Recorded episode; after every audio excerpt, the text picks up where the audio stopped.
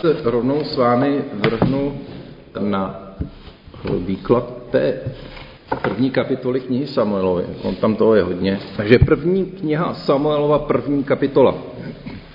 Byl jeden muž z Ramatým Sofímu z Efraimského pohoří, jmenoval se Elkána. Byl to Efratejec, syn Jirochama, syn Eliua, syn Tochua, syna Sufova. Měl dvě ženy. Jedna se jmenovala Chana a druhá Penina. Penina měla děti, Chána děti neměla. Ten muž putoval rok co rok ze svého města, aby se klanil hospodinu zástupu a obětoval mu v Šílu. Tam byli hospodinovými kněží dva synové Elio, Chofný a Pinchas. Když nastal den, kdy Elkána obětoval, dával své ženě peníně a všem jejím synům a dcerám díly z oběti. Chaně pak dával dvojnásobný díl, protože Chanu miloval. Hospodin však uzavřel její lůno. Její protivnice ji ustavičně urážela, že hospodin uzavřel její lůno eh, jen, aby ji dráždila. Tak tomu bývalo každého roku. Pokaždé, když putovala do hospodinova chrámu, taky urážela, že Chana propláč ani nejedla.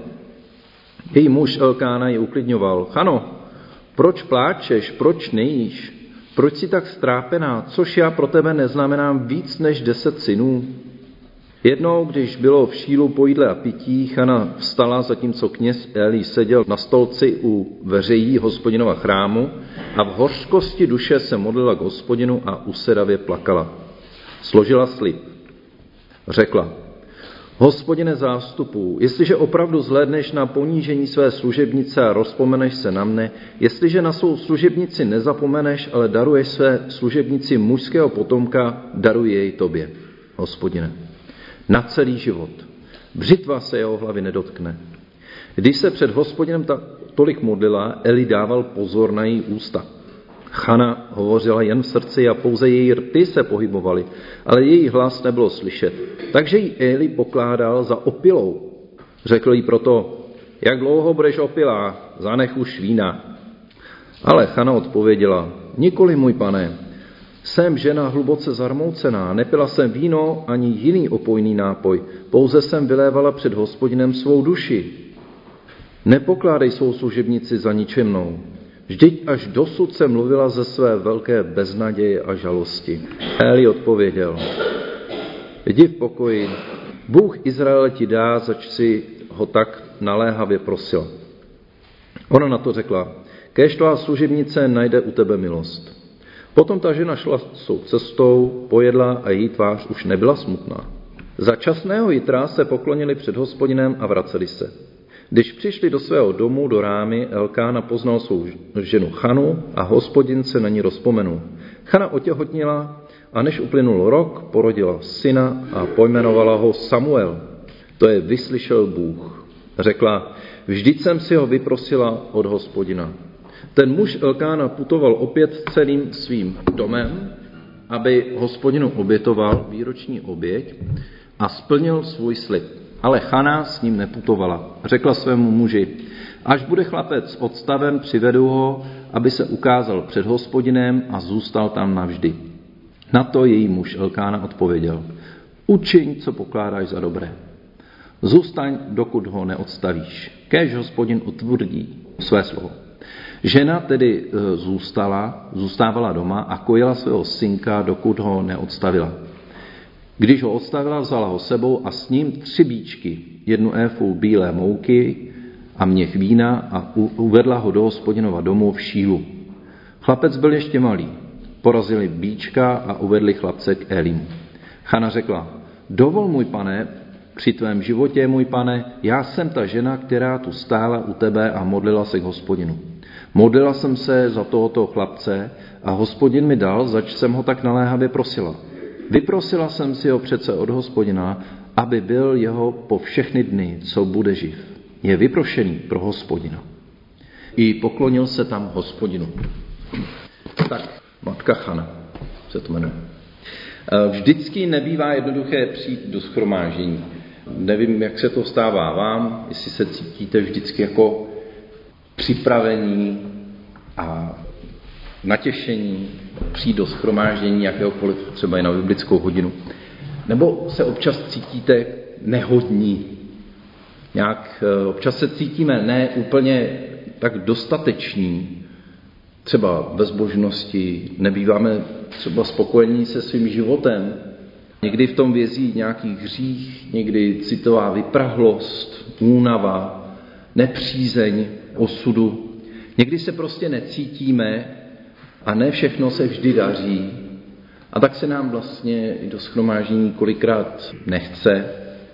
A co církev? Jako by byla pro ty druhé, pro ty eh, dokonalé, dobré, kterým se daří, kteří mají požehnání. Nechce se nám tam, konfrontuje eh, nás to s naší nedostatečností.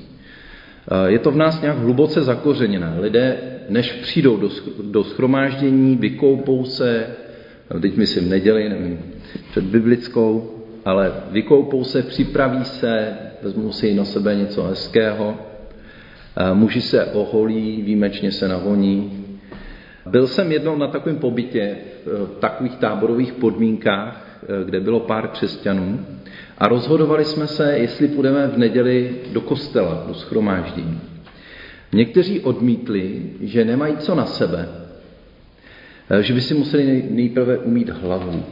A kolik z nás, nakonec teda to, nakonec to dopadlo špatně, teda, že jsme nešli, kolik z nás, než aby přišli nějak zanedbaní, neupravení nebo nešťastní, tak takový, jací jsou, když se třeba život nedaří, kolik lidí zůstává raději doma.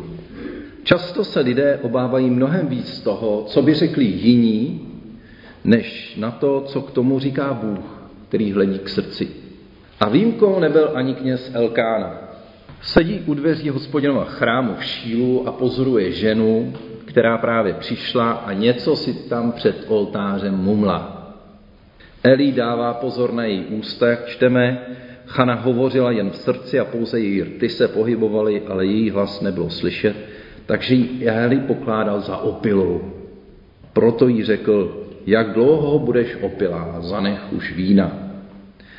Nestalo se to poprvé ani naposled, kdy někdo z věřících a zde dokonce kněz podezírá někoho z přestupku, zatímco on nebo ona prožívá ve svém srdci hořkost a velkou bolest.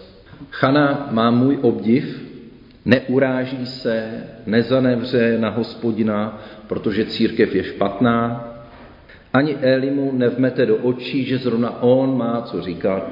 Vždyť on, ani on není žádný svatoušek, stačí se podívat na jeho dva nevychované syny. Ona mu trpělivě odpovídá a vysvětluje a svěřuje se. Jak čteme, nikoli můj pane, jsem žena hluboce zarmoucená, nepila jsem víno ani jiný opojný nápoj, což někdy v překladech bývá pivo třeba. Pouze jsem vylévala před hospodinem svou duši. E, nepokládej svou služebnici za ženu ničemnou. Vždyť až dosud jsem mluvila ze své velké beznaděje a žalosti.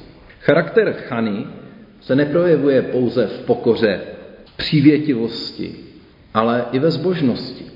V minulosti platila a stále platí za úžasnou matku, která splodila Samuela, největšího soudce, proroka, kněze, muže spravedlivého, hned po Mojžíšovi.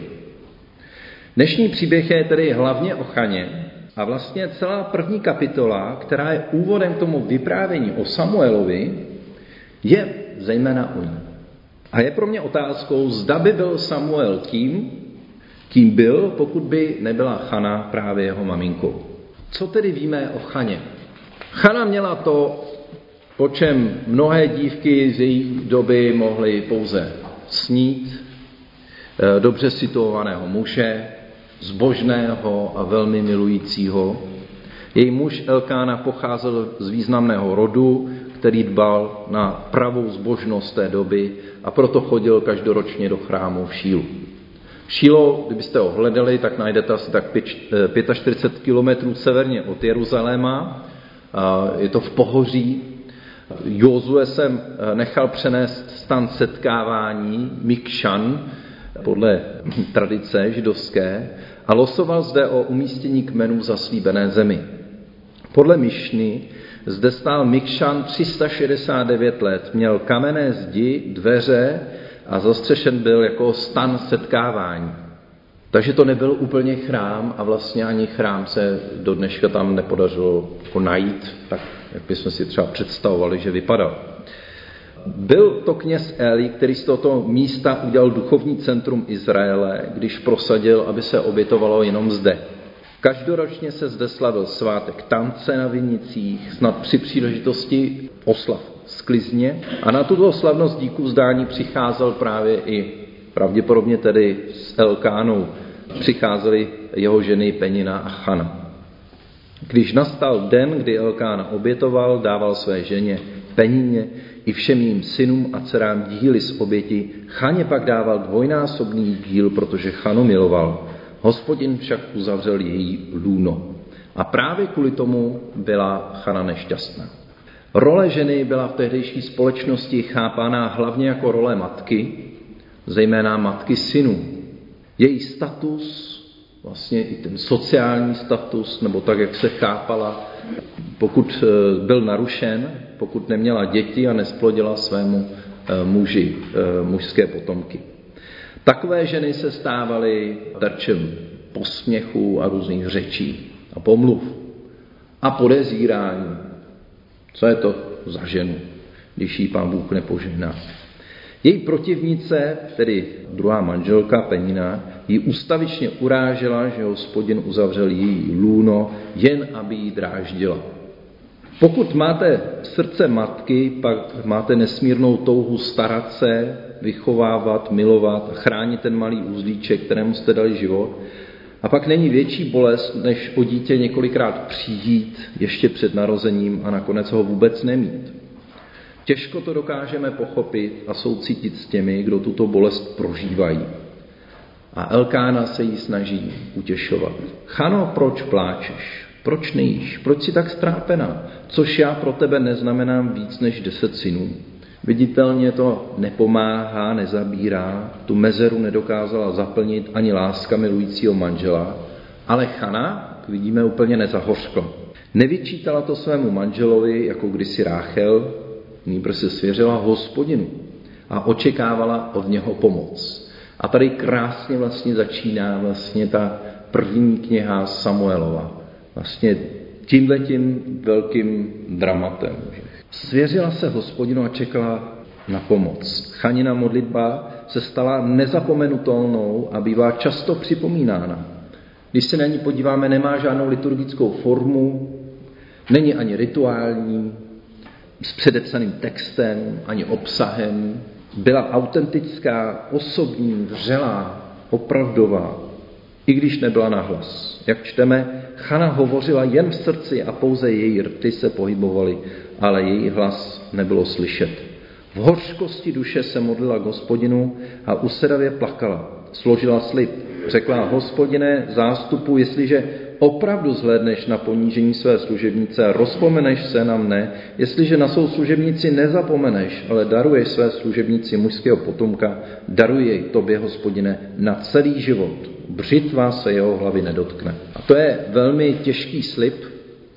Často ho chápeme, jakože se svého syna vzdala pro hospodina a obětovala ho. Ve skutečnosti ale dál byla jeho matkou, i když ho v dětském věku přivedla do chrámu, aby hospodinu sloužil. Stal se božím zasvěcencem. Slib se vlastně dotknul hluboko obou životů, jak jí, tak Samuela. A nebý tohoto slibu, nebyl by povstal největší soudce a prorok Samuel. Mateřství je zvláštní výsada a ženy ji vnímaly jako posvátnou povinnost. Myslím, že je stále a dnešní době bych řekl, že eh, je to otázka, jestli dostatečně přemýšlíme nad tím, jakou roli právě hraje matka ve výchově a ve vývoji dítěte. Jedno africké přísloví říká, ruka, která kolébkou kývá, vládne národu a jeho osudu. Myslím, že v dnešní době na to dost zapomínáme, když se ženou matky hnedka eh, po porodu eh, do zaměstnání, Eh, mateřská láska je speciální, jedinečná, pro život člověka je tou nejdůležitější ze všech. Nedá se ničím dokonale nahradit.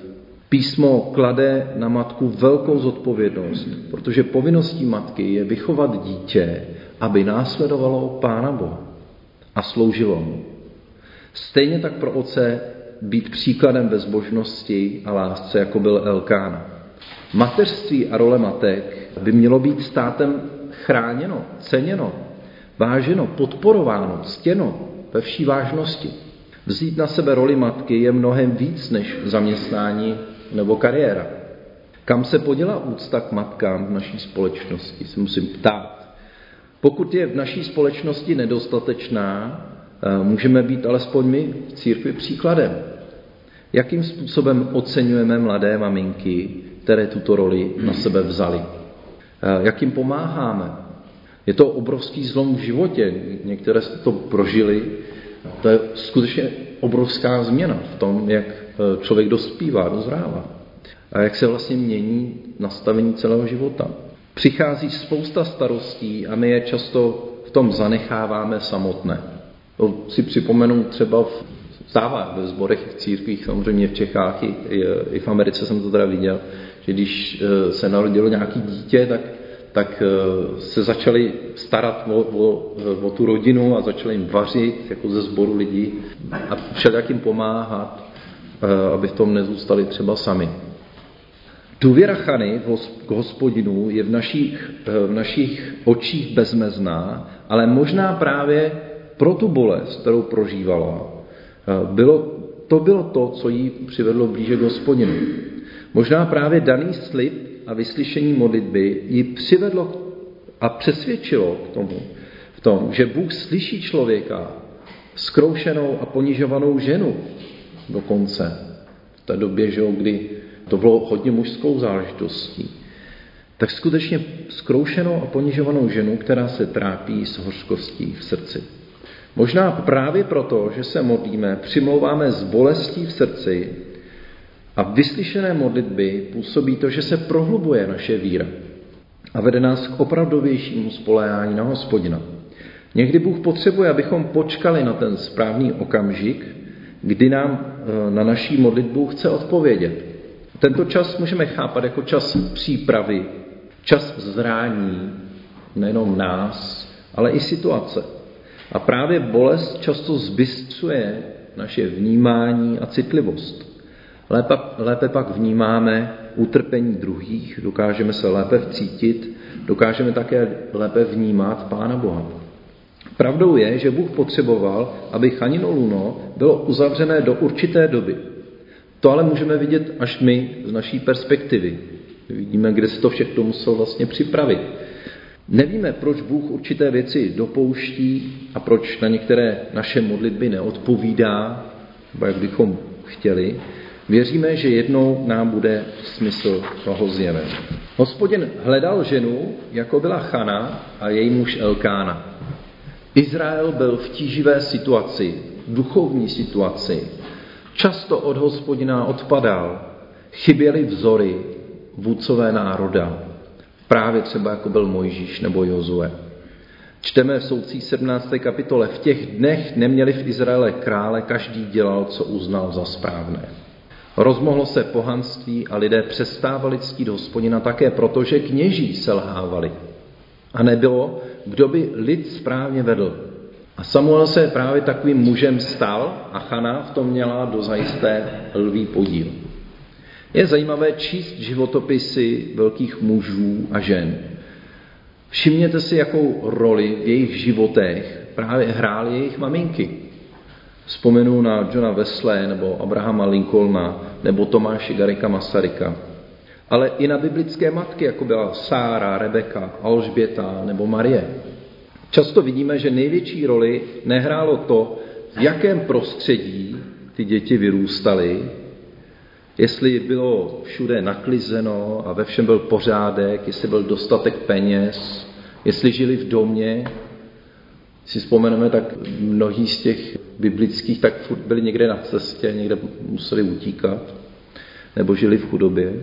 Tak ani dostatek peněz není to nejdůležitější, ale zda děti prožívali lásku a štěstí v náručích svých matek, matek a otců. A to nejdůležitější, než ušmudlaná podlaha, neumytý záchod, staré a e, nevyprané oblečení. Mnohem důležitější je šťastné dětství, než aby byly děti ze škatulky. Příklad vlastní je to, co děti budou vždy napodobovat. Vycítí, zda nám jde o nás, jak nás lidi posuzují, nebo zda nám jde o ně, aby byli šťastné a aby jsme byli příkladem právě v tom obrazem eh, božím jim, v tom jejich věku. Naše zbožnost je to nejdůležitější, co by měly děti napodobovat. Jak a s čím přicházíme před hospodina? Věříme v sílu modlitby, když vidíme tu chanu? Jsme opravdoví při modlitbě? Modlíme se s vřelým citem, jako chana. Vyléváme své srdce, svou duši před Bohem, očekávání na jeho milost. Jsme trpěliví ve víře, než abychom věci vzali do svých rukou a pomocí hříchu dosáhli svého. Jak se zajímáme o jeho vůli a o jeho slovo, jak milujeme Boha a své blížní. Vidí tedy naše děti, že naše zbožnost není jenom pouhý vánek. Dokážeme přinášet své děti před Boha a jemu je opravdu odevzdat. Vedeme je k tomu, aby sami nalezli cestu, kterou jim Bůh připravil, ne tedy naší vlastní cestu nebo naší představy. Nikdo nenahradí tento příklad zbožnosti, který si z rodiny odnáší každé dítě. Samozřejmě to patří i v těch, platí to i v těch eh, dalších generacích a i vlastně jako my jako příbuzní našich eh, nebo dětí našich příbuzných tak i pro ně jsme v tomto příkladem. Ačkoliv Chana nebyla dokonalá, přesto dokázala dodržet svůj slib a přivedla před Boha svého syna, který mohl nakonec provést celý národ velmi svízelným obdobím, jak se dozvíme v dalších kapitolách knih Samuelových. A teď našemu národu. Náš národ potřebuje takových mužů a ženy, jako je Samuel. A třeba právě teď hledá takovou ženu, matku, jako jakou byla zbožná Chana, která se nebála dát Bohu slib a přinést tak vzácnou oběť Bohu, tedy své. Tolik k zamýšlení nad tímto textem.